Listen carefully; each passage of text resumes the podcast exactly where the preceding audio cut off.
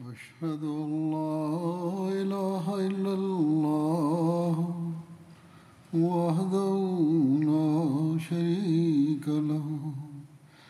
وأشهد أن محمدا عبده ورسوله. أما بعد فأعوذ بالله من الشيطان الرجيم. بسم الله الرحمن الرحيم. الحمد لله رب العالمين. الرحمن الرحيم. مالك يوم الدين.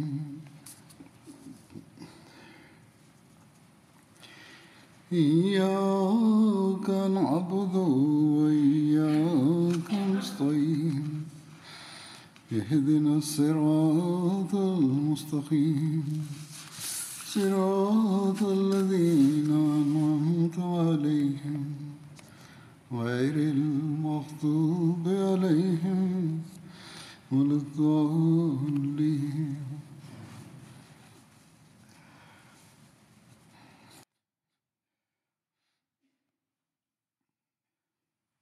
تعقد في العشرين من شباط جلسات عن نبوءة المصلح الموعود ونذكر ذلك اليوم.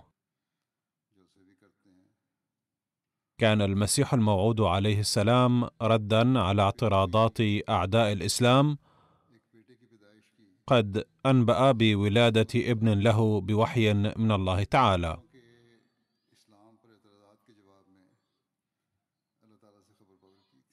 كان أعداء الإسلام يقولون لا يري الإسلام آية. فقال عليه السلام لقد أخبرني الله تعالى أنه سيظهر بواسطة آية عظيمة على صدق الإسلام. وهي ولادة ابن لي ينال عمرا طويلا ويخدم الإسلام ويكون حاملا لميزات كذا وكذا. وذكر اثنين وخمسين أو ثلاثة وخمسين ميزة له. فهذه لم تكن نبوءة عادية. وبين فترة معينة ولد فيها هذا الابن الموعود ونال عمرا طويلا وخدم الإسلام خدمة غير عادية.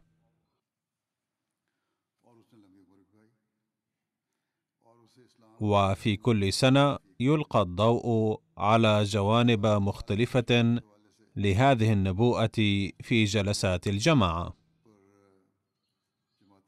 وفي هذه السنة أيضا ستعقد جلسات في مختلف فروع الجماعة. وكذلك ستنشر برامج على MTA وستعرفون التفاصيل من هناك. ولكنني في هذا الوقت سأسرد عليكم بعض النصوص بكلمات المصلح الموعود رضي الله عنه. كيف كانت حياته البدائية وصحته وكيف كانت معاملة الله معه؟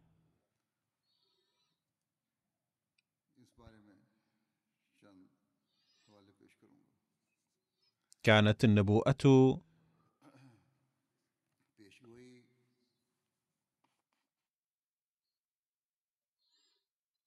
أن ذلك الولد سينال عمرا طويلا.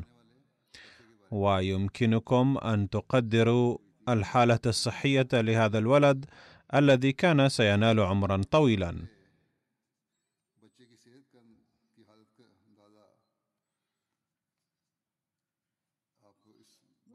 قال المصلح الموعود رضي الله عنه بنفسه كانت صحتي في الصغر ضعيفة للغاية. اولا أصبت بسعال ديكي ثم تدهورت صحتي لدرجة كنت فيها بين الحياة والموت حتى الحادية عشره أو الثانية عشره من عمري. وكان يحسب عموما أن عمري لن تطول كثيرا. وفي تلك الأثناء بدأت عيوني تؤلمني حتى ضاعت إحدى عيني تقريبا. فلا أستطيع أن أرى منها إلا قليلا. والآن أيضا أرى قليلا جدا. ثم حين كبرت بعض الشيء أصبت بالحمى ستة أو سبعة أشهر متتالية. وقيل إنني مريض بالسل والدق وبسبب هذه الأمراض ما كنت أستطيع أن أدرس بانتظام وما كنت أذهب إلى المدرسة. كان الأستاذ فقير الله المحترم من لاهور الذي منزله في مسلم تاون بلاهور يعلمنا الحساب. كان حضرته حينها يلقي المحاضرة في لاهور فقال ذات يوم اشتكاني عند حضرته عليه السلام قائلا إنه لا يدرس شيئا. واحيانا يأتي إلى المدرسة وفي كثير من الأحيان يغيب عنها.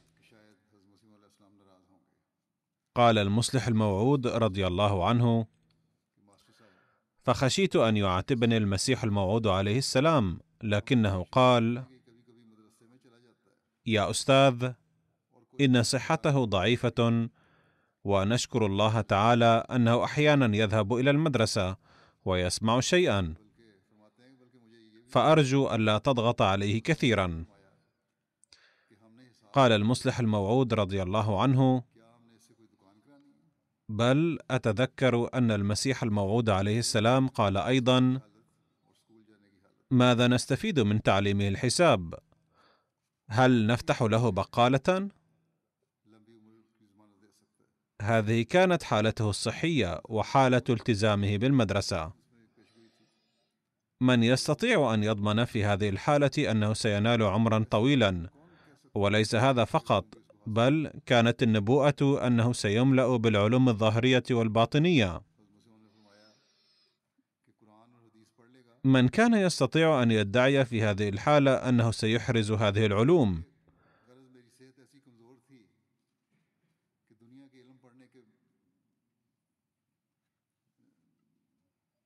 فيقول المصلح الموعود رضي الله عنه قال المسيح الموعود عليه السلام لو قرأ القرآن والحديث فهذا يكفي له. يقول باختصار كانت صحتي ضعيفة لدرجة أنني كنت غير قابل تماما لتحصيل علوم الدنيا. وكانت بصري أيضا ضعيفة. وكنت رسبت في امتحانات المدرسة الابتدائية والثانوية والثانوية العليا ولم أنجح في أي امتحان ولكن الله تعالى أخبر عني أنني سوف أملأ بالعلوم الظاهرية والباطنية ومع أنني لم أقرأ أيا من علوم الدنيا بالرغم من ذلك وفقني الله تعالى لأكتب كتبا علمية عظيمة تتحير الدنيا بقراءتها وتضطر للاعتراف أنه لا يمكن كتابة أكثر من ذلك حول القضايا الإسلامية. قال لقد كتبت مؤخرا جزءا من تفسير القرآن الكريم باسم التفسير الكبير. لقد أقر الأعداء الكبار أيضا بعد قراءته بأنه لم يكتب أي تفسير مثله إلى اليوم. ثم إنني آتي لاهور دوما ويعلم أهلها أن دكاترة الكليات يأتون للقائي والطلاب والأطباء والمحامون المشهورون ولكن لم يحدث إلى اليوم حتى مرة واحدة أن عالما كبيرا اعترض أمامي على الإسلام والقرآن وأنا لم أرد عليه ولم أفحمه من خلال تعليم الإسلام والقرآن ولم يعترف بأنه لا يمكن رفع أي اعتراض حقيقي على الإسلام. إنه لمحض فضل الله الذي يحالفني وإلا لم أتعلم أي علم من حيث العلوم الدنيوية ولكنني لا أستطيع أن أنكر أن الله تعالى علمني من لدنه وأعطاني من لدنه حظا وافرا من العلوم الظاهرية والباطنية. ثم قال عن تعبئته بالعلوم الظاهرية والباطنية وعن كيفية تعليم الله تعالى إياه العلوم. كنت لا أزال طفلا إذ رأيت في الرؤيا أن جرسا قد رن وخرج منه صوت يرتفع شيئا فشيئا حتى تحول إلى إطار للصورة. ثم رأيت أن صورة ظهرت في ذلك الإطار. وبعد قليل بدأت الصورة تتحرك وقفزت منه وتمثل أمامي كيان وقال إنني ملاك الله وأتيت لأعلمك تفسير القرآن الكريم. فقلت علمني. فبدأ يعلمني تفسير سورة الفاتحة وظل يعلمني ويعلمني حتى وصل إلى إياك نعبد وإياك نستعين.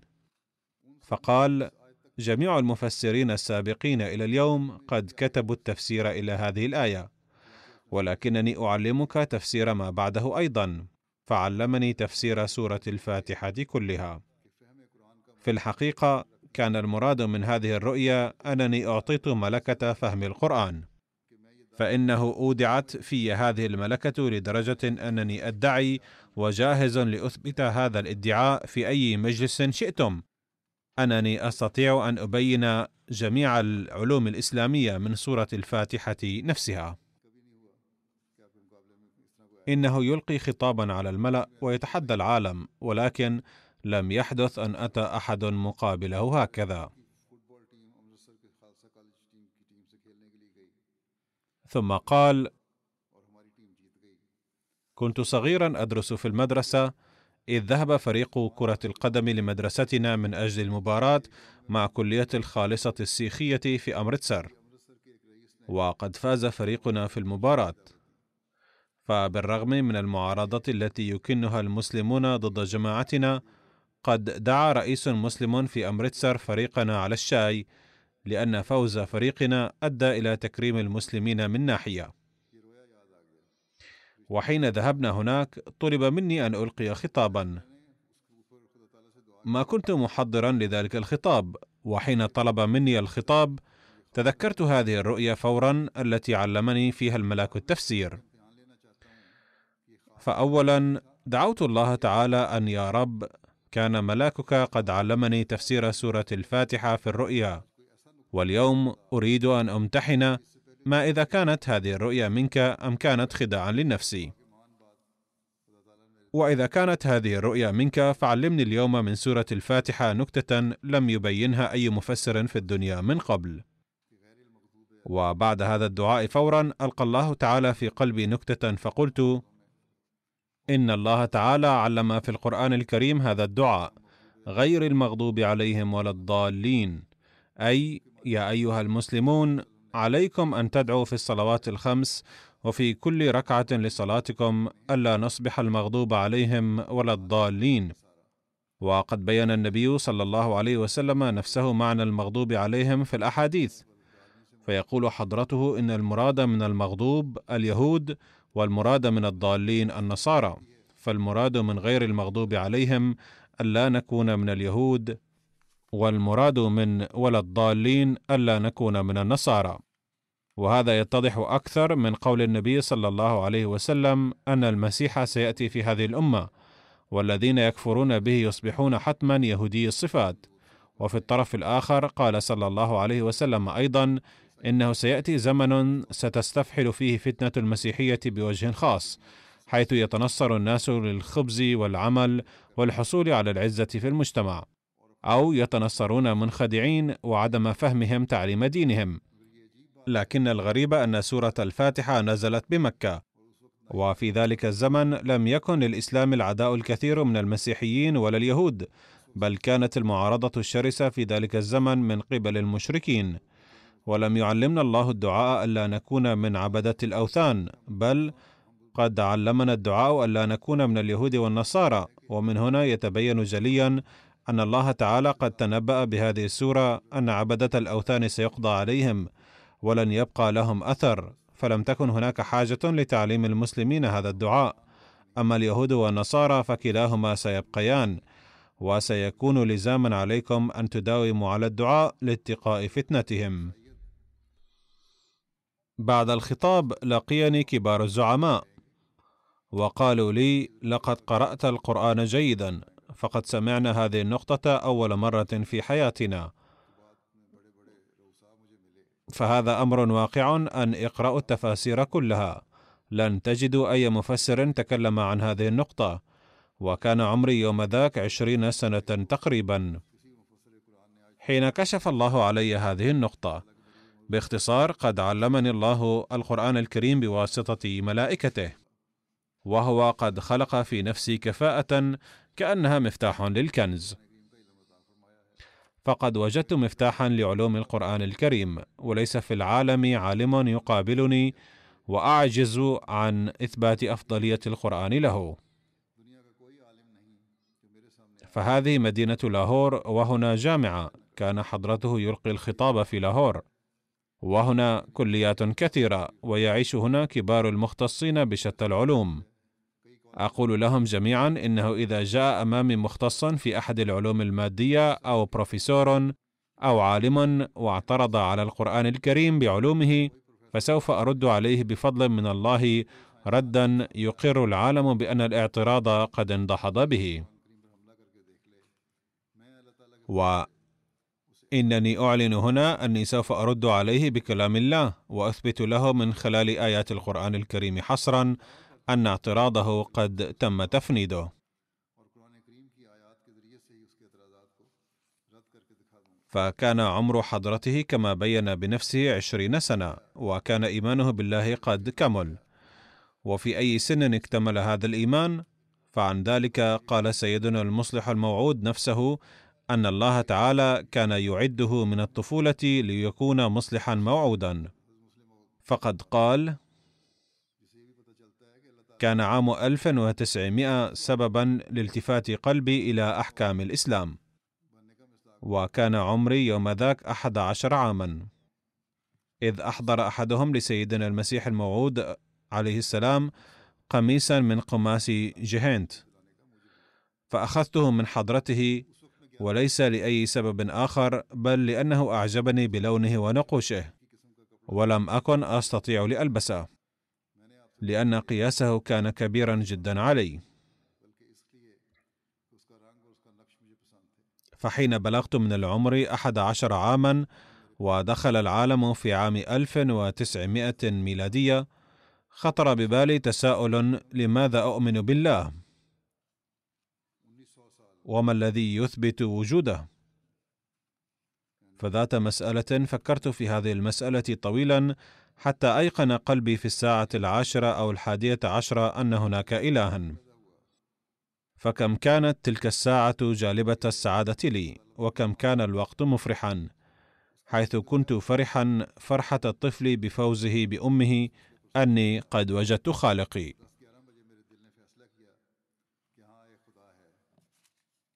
من الملاحظ أن هذا كان تفكيره يوم كان عمره أحد عشر عاما حيث تبدل الإيمان السماعي بالإيمان العلمي.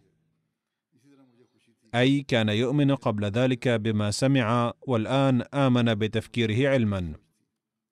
على كل حال يقول حضرته إن فرحتي لم تكن لها حدود.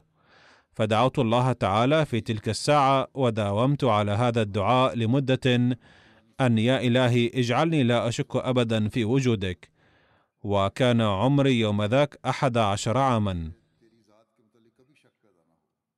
واليوم قد بلغت من العمر خمسة وثلاثين عاما وما زلت أجل هذا الدعاء. وأقول اليوم أيضا يا إلهي لا تجعلني أشك في وجودك أبدا. إلا أنني كنت في ذلك اليوم طفلا والآن قد حصلت لي التجربة أكثر. لذا قد أضفت إليه وأقول يا إلهي ارزقني حق اليقين بوجودك. باختصار يقول حضرته قد تطرقت إلى أمور أخرى وكنت أكتب أني استلمت قميصا من سيدنا المسيح الموعود عليه السلام وحين بدأت الأفكار المذكورة انفا تنشأ في قلبي توضأت ذات يوم وقت الضحى أو الإشراق. ولبست ذلك القميص ليس لأنه جميل بل لأنه مبارك لكونه قميص المسيح الموعود عليه السلام. فكان أول شعور في قلبي بكون المبعوث من الله مقدسا. ثم غلقت الباب وصليت النوافل باكيا متضرعا جدا. وفي موضع آخر بين حضرته هذا التفصيل وقال كيف حصلت لي معرفة الله يوم كان عمري أحد عشر عاما؟ كان عمري أحد عشر عاما إذ وفقني الله بفضله لأن أستبدل عقيدتي بالإيمان. فذات مساء كنت واقفا في بيتي بعد المغرب إذ خطر ببالي تساؤل هل إنني أحمدي؟ لأن مؤسس الجماعة الأحمدية والدي أو لأن الأحمدية صادقة وأن هذه الجماعة قد أقامها الله تعالى. وبعد نشوء هذه الفكرة قررت أني سأخرج من هنا بعد التدبر في هذا الأمر. وأنني إذا تبين لي أن الأحمدية ليست على حق فلن أدخل غرفتي بل سأخرج من البيت من فناء البيت هذا. هذا كان تفكير طفل عمره أحد عشر عاما. يقول حضرته لقد بدأت أتفكر بعد هذا القرار وبالطبع ظهرت أمامي بعض الأدلة فناقشتها. حيث كنت أقدم دليلا ثم أضحده ثم أذكر دليلا آخر ثم أضحده ثم قدمت دليلا ثالثا ففندته حتى خطر ببالي سؤال هل كان محمد صلى الله عليه وسلم رسولا صادقا من الله تعالى؟ وهل أؤمن به لأن والدي يؤمنان بأنه صادق أم أؤمن به بناء على ما تبين لي صدقه من خلال الأدلة أنه رسول صادق؟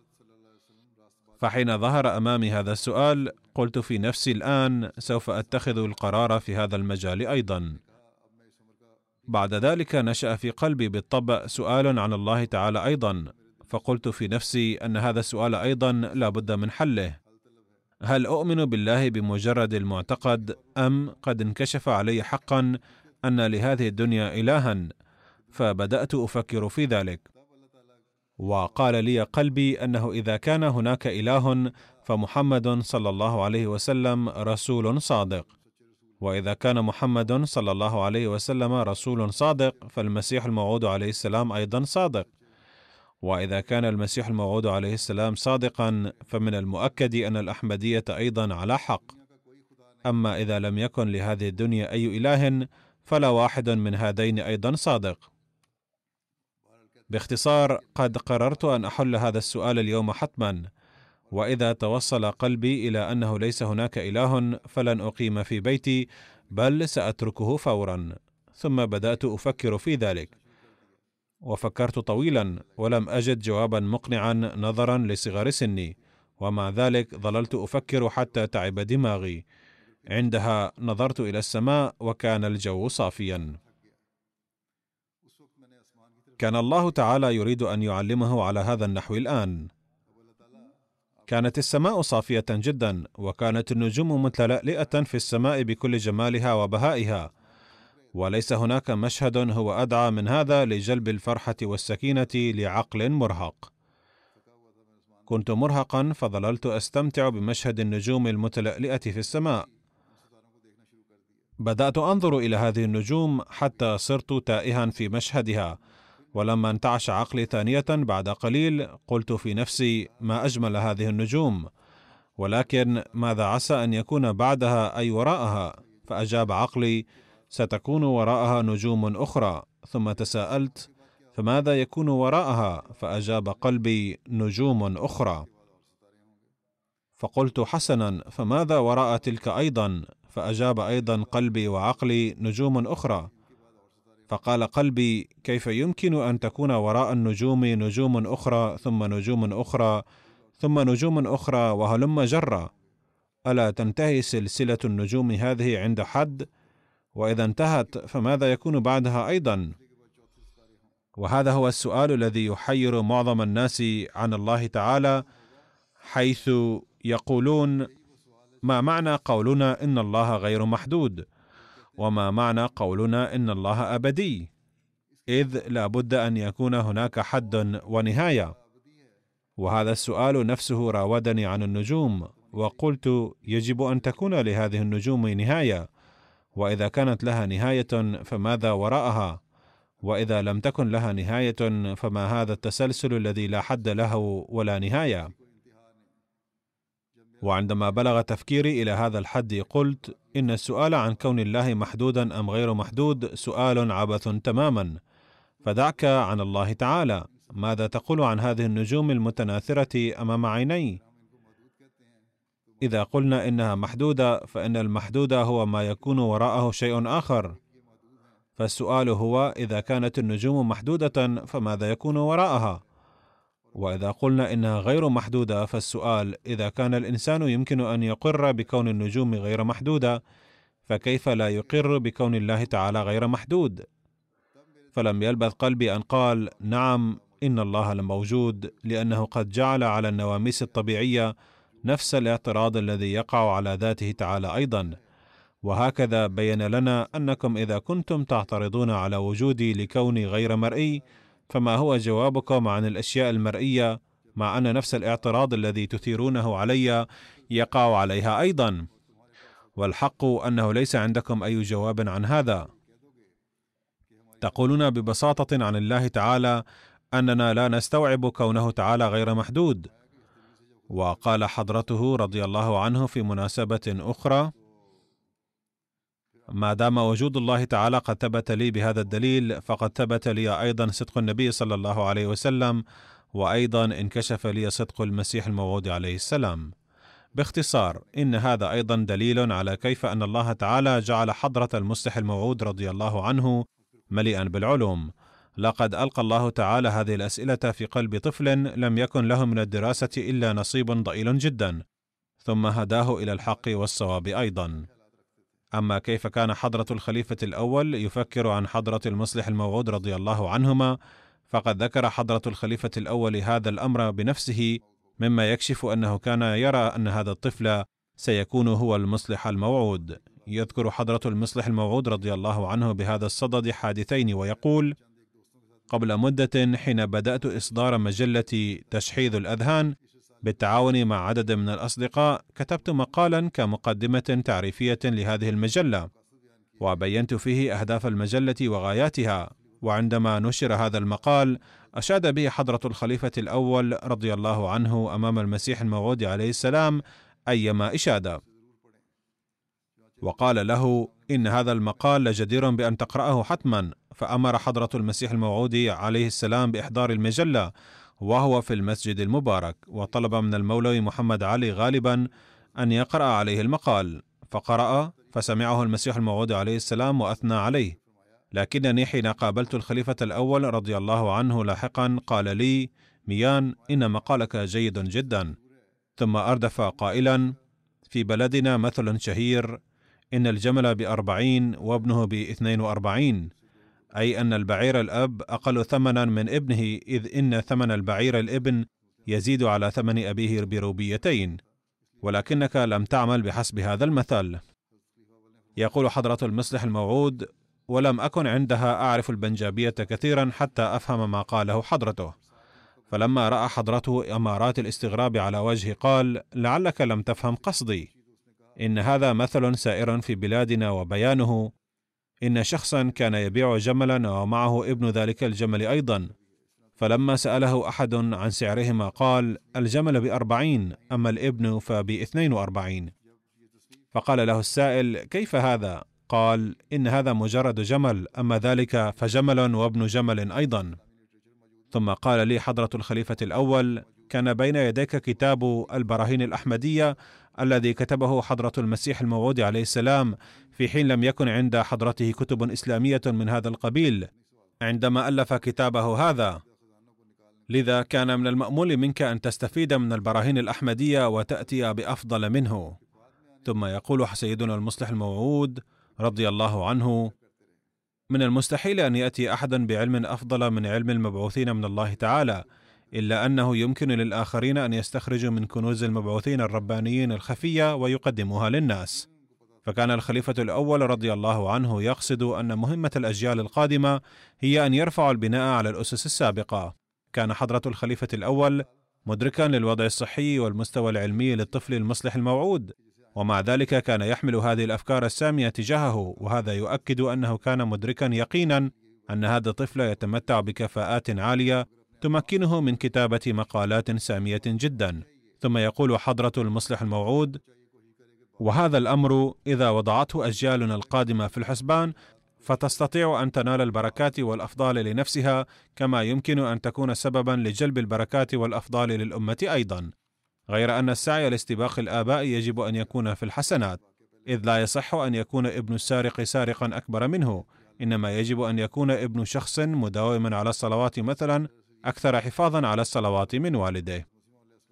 لقد سبق أن ذكرت حادثا عن صحة حضرة المصلح الموعود في طفولته.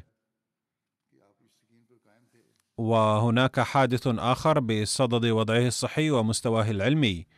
والحق أن هذا الحادث دليل على ما كان يكنه حضرة المسيح الموعود عليه السلام وحضرة الخليفة الأول من حب وعطف تجاه حضرة المصلح الموعود. كما أنه دليل على أنهما كانا موقنين أن هذا الطفل هو الذي سيكون المصلح الموعود. على كل حال يقول حضرة المصلح الموعود بهذا الصدد إن حضرة الخليفة الأول رضي الله عنه هو صاحب أكبر منة علي في شأن التعليمي. كان رضي الله عنه طبيبا فكان يدرك أن صحتي لا تسمح بأن أنظر إلى الكتاب لفترة طويلة. فكان من عادته أن يجلسني بجنبه ويقول سأقرأ أنا وعليك أن تسمع فقط. ثم يذكر حضرته تفصيل وضعه الصحي ويقول وكان سبب ذلك أن عيني كانتا مصابتين برمد شديد في الصغر لقد سبق الحديث عن إصابة عينيه وكانتا تؤلمان كثيرا واستمر هذا الوضع لمدة ثلاثة أو أربعة أعوام متتالية.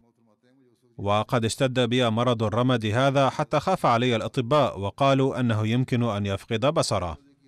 فبدأ المسيح الموعود عليه السلام بالدعاء لصحتي بتركيز خاص وشرع في الصيام أيضا لهذا الغرض. لا أذكر كم يوما صام حضرته ولكني أظن أنه صام ثلاثة أيام أو سبعة. وفي اليوم الأخير من ذلك الصيام عندما أراد عليه السلام أن يفطر وهم أن يضع في فمه شيئا فتحت عيني فجأة وقلت أنا أستطيع أن أبصر الآن.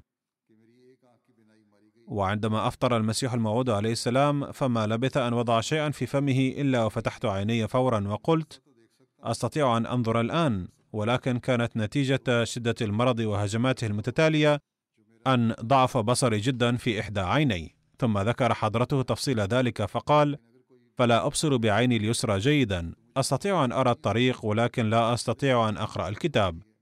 إذا كان أحد من معارفي جالسا على بعد بضعة أقدام مني أستطيع أن أعرفه. ولكن إذا كان الجالس من غير معارفي فأستطيع أن أراه ولكن لا أعرفه. فعيني اليمنى وحدها تعمل ولكنها أيضا أصيبت بالرمد الشديد حتى كنت أقضي عدة ليال ساهرا. هذه كانت حالة صحته ولكن انظروا إلى أعماله العلمية. كيف أنعم الله تعالى عليه بتأييداته؟ على أي حال يقول حضرته رضي الله عنه لقد قال المسيح الموعود عليه السلام لأساتذتي عن دراستي فلتكن دراسته بحسب رغبته هو فليدرس قدر ما يريد وإن لم يدرس فلا تضغطوا عليه لأن صحته لا تسمح له بتحمل عبء الدراسة. وكان توجيه سيدنا المسيح الموعود عليه السلام المتكرر لي في الدراسة ينحصر في أن أتعلم ترجمة معاني القرآن الكريم والبخاري من حضرة المولوي أي الخليفة الأول. بالإضافة إلى ذلك قال لي أدرس قليلا من الطب أيضا فهو ميزة عائلية. يقول حضرته باختصار تمت دراستي في هذه الظروف وكنت في الحقيقة مضطرا أيضا لأني كنت أعاني في الطفولة من مرض الكبد أيضا وكنت أتناول لستة أشهر منقوع مجروش الفول ومنقوع أوراق الخردل. كما ازداد حجم الطحال وظللت لمدة أدلك مكان الطحال بيديد الزئبق الأحمر. كما كنت أدلك به على رقبتي أيضا. لأني كنت أشكو من الخنزرة أيضا فإن رمد العين ومرض الكبد وازدياد حجم الطحال ثم الحمى التي كانت تستمر أحيانا لستة أشهر. إضافة إلى ذلك فإن قول الكبار عني فليدرس ما يريد ولا يفرض عليه أكثر من ذلك ففي ضوء كل هذا يمكن لكل إنسان أن يقدر كفاءتي الدراسية. ذات يوم امتحنني جدي حضرة مير ناصر نواب رضي الله عنه في اللغة الأردية أنا ما زلت سيء الخط، أما في ذلك الزمن فكان خطي سيئا جدا لدرجة لا يكاد يقرأ. فحاول حضرة مير كثيرا ولم يستطع قراءة ما كتبته. كان حضرة مير حاد الطبع وسريع الغضب، فجاء فورا إلى سيدنا المسيح الموعود عليه السلام، وكنت أيضا بالمصادفة في البيت، وكنت أخافه سلفا من طبعه الحاد. وكان جد المصلح الموعود فرفع الشكوى إلى حضرته فخشيت جدا. باختصار قال أمير المحترم لحضرته عليه السلام ليس لك أي اهتمام بدراسة محمود فقد امتحنته في اللغة الأردية فانظر إلى الورق قليلا. فخطه سيء جدا لدرجة لا يقدر أحد على قراءته. ثم قال لحضرته عليه السلام بالثورة نفسها أنت لا تعيره أي اهتمام وعمر الشاب يضيع. فحين رأى المسيح الموعود عليه السلام مير المحترم ثائرا على هذا النحو قال له نادي المولوي المحترم.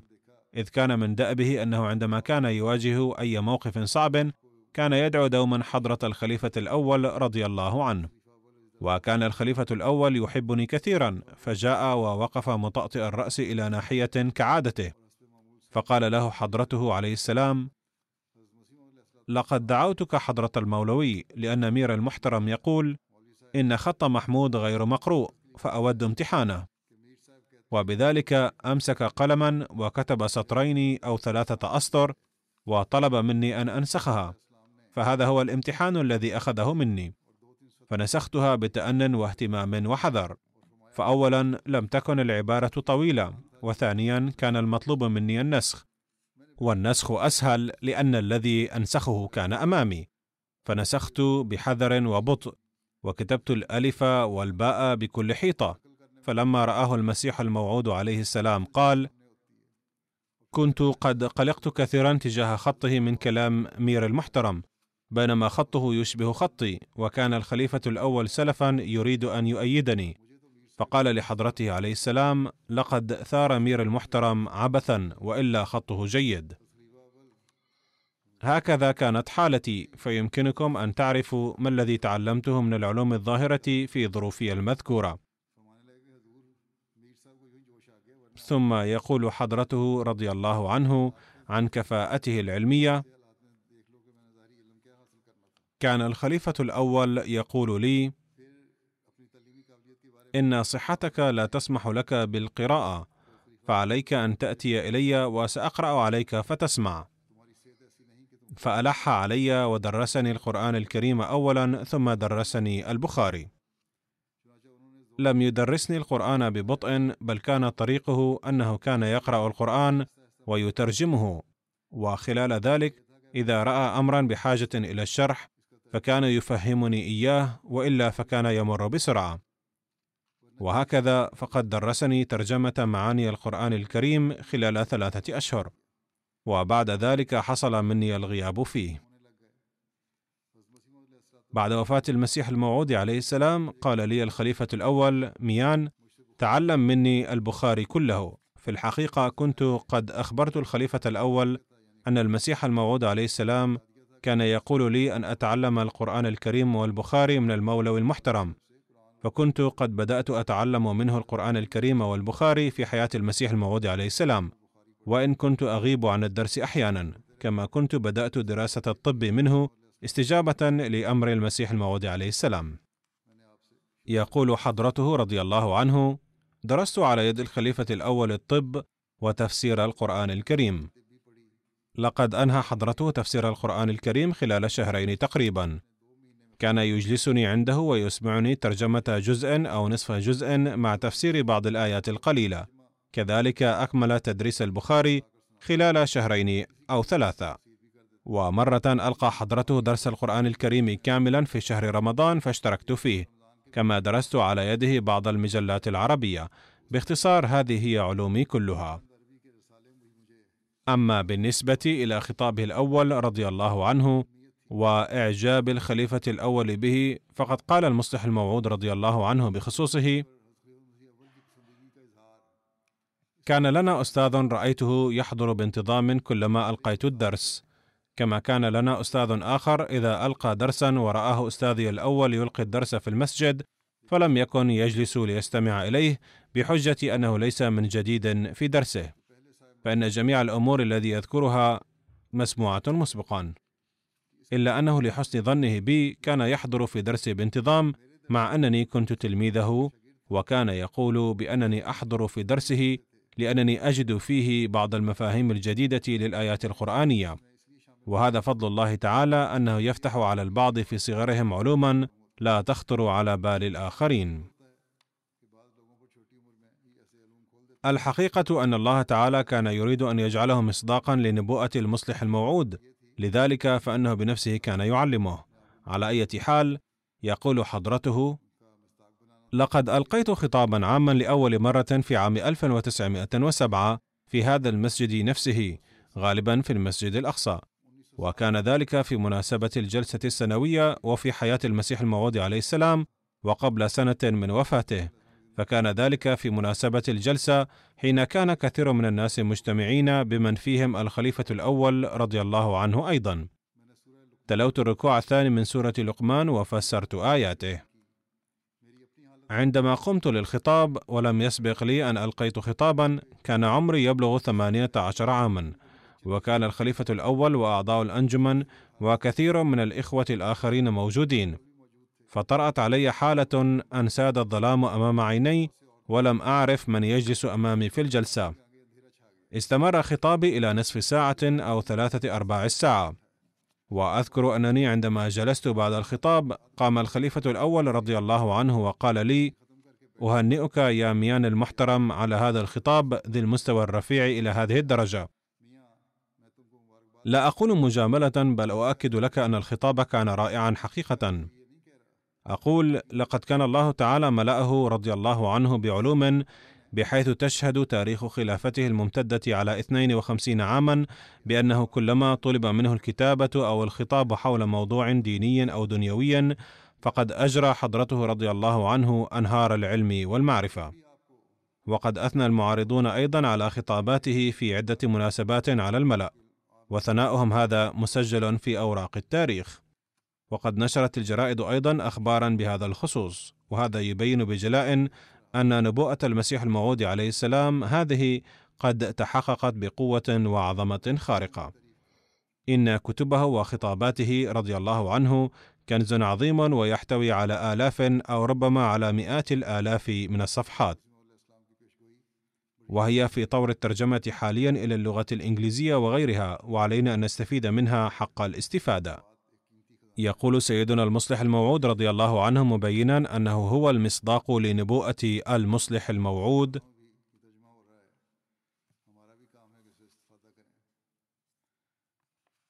إن النبوءة التي كان ينتظر تحققها منذ مدة فقد أخبرني الله تعالى عنها بإلهامه وإعلامه أنها قد تحققت في شخصي أنا.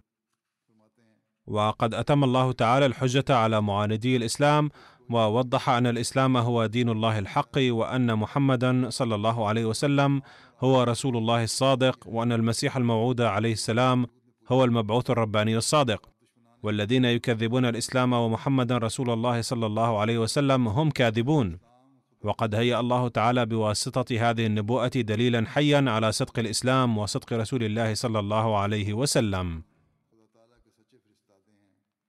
من كان يستطيع أن يدلي في عام 1886 أي قبل 58 عاما قد مضى على قوله رضي الله عنه هذا 58 عاما.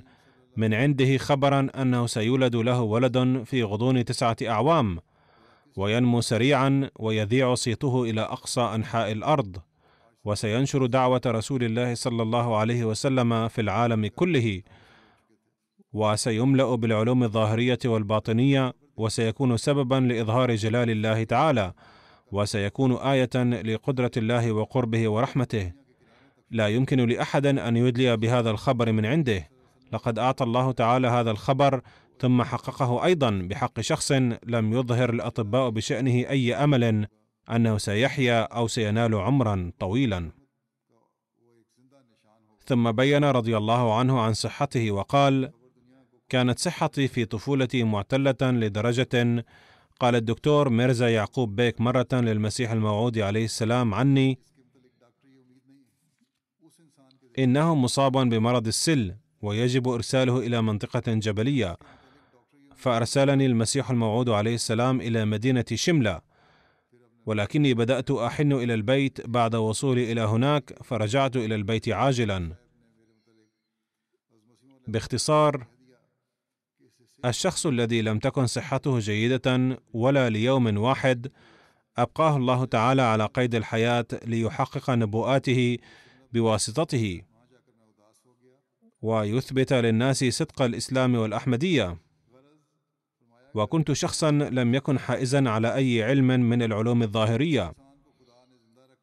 ولكن الله تعالى بفضله المحض أرسل الملائكة لتعليمي وأطلعني على مفاهيم القرآن التي لم تكن لتخطر على بال أحد.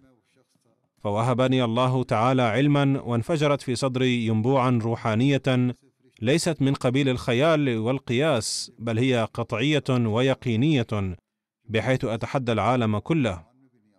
وأقول إذا كان على صفحة الأرض إنسان يدعي أن الله تعالى علمه علم القرآن فأنا جاهز لمبارزته كل حين وآن ولكن لم يستعد أحد للمبارزة وأنا أعلم جيدا أنه ليس على صفحة الأرض سواي إنسان علمه الله تعالى علم القرآن الكريم.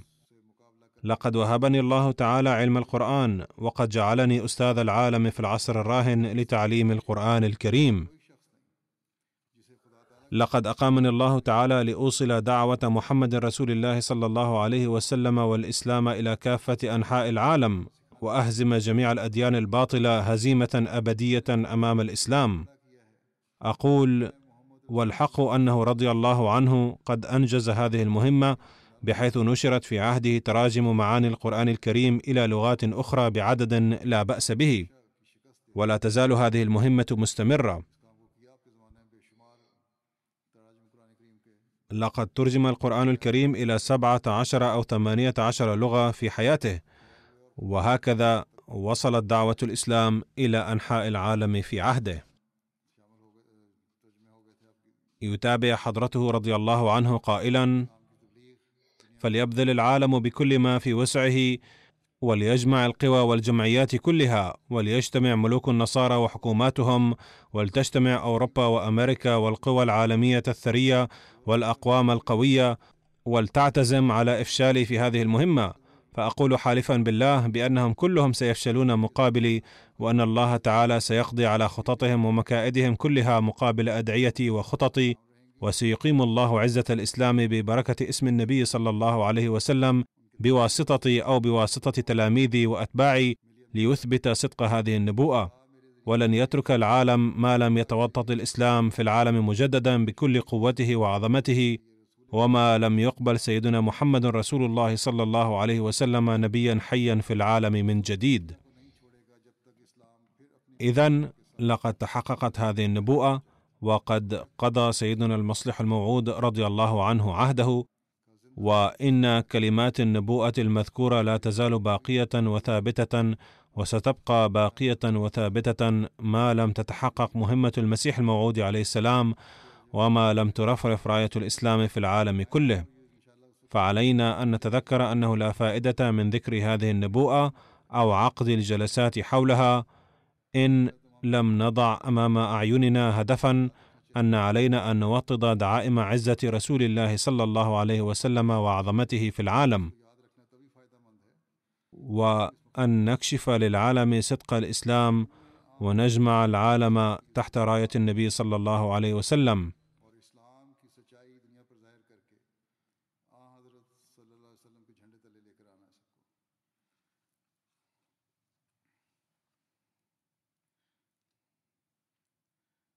لا يمكن أن ترفرف اليوم راية الإسلام من جديد إلا بواسطة المؤمنين بالمسيح الموعود عليه السلام.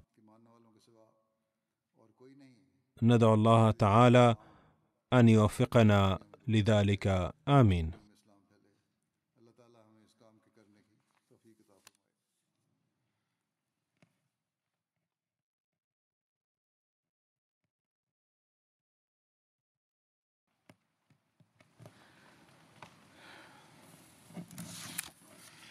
الحمد لله الحمد لله نحمده ونستعينه ونستغفره ونؤمن به ونتوكل عليه ونعوذ بالله من شرور أنفسنا ومن سيئات أعمالنا. من يهده الله فلا مضل له ومن يضلل فلا هادي له. ونشهد أن لا إله إلا الله. ونشهد أن محمدا عبده ورسوله. عباد الله رحمكم الله. إن الله يأمر بالعدل واللسان وإيتاء ذي القربى. وينهى عن الفحشاء والمنكر والبغي يعظكم لعلكم تذكرون اذكروا الله يذكركم ودوه يستجب لكم ولذكر الله أكبر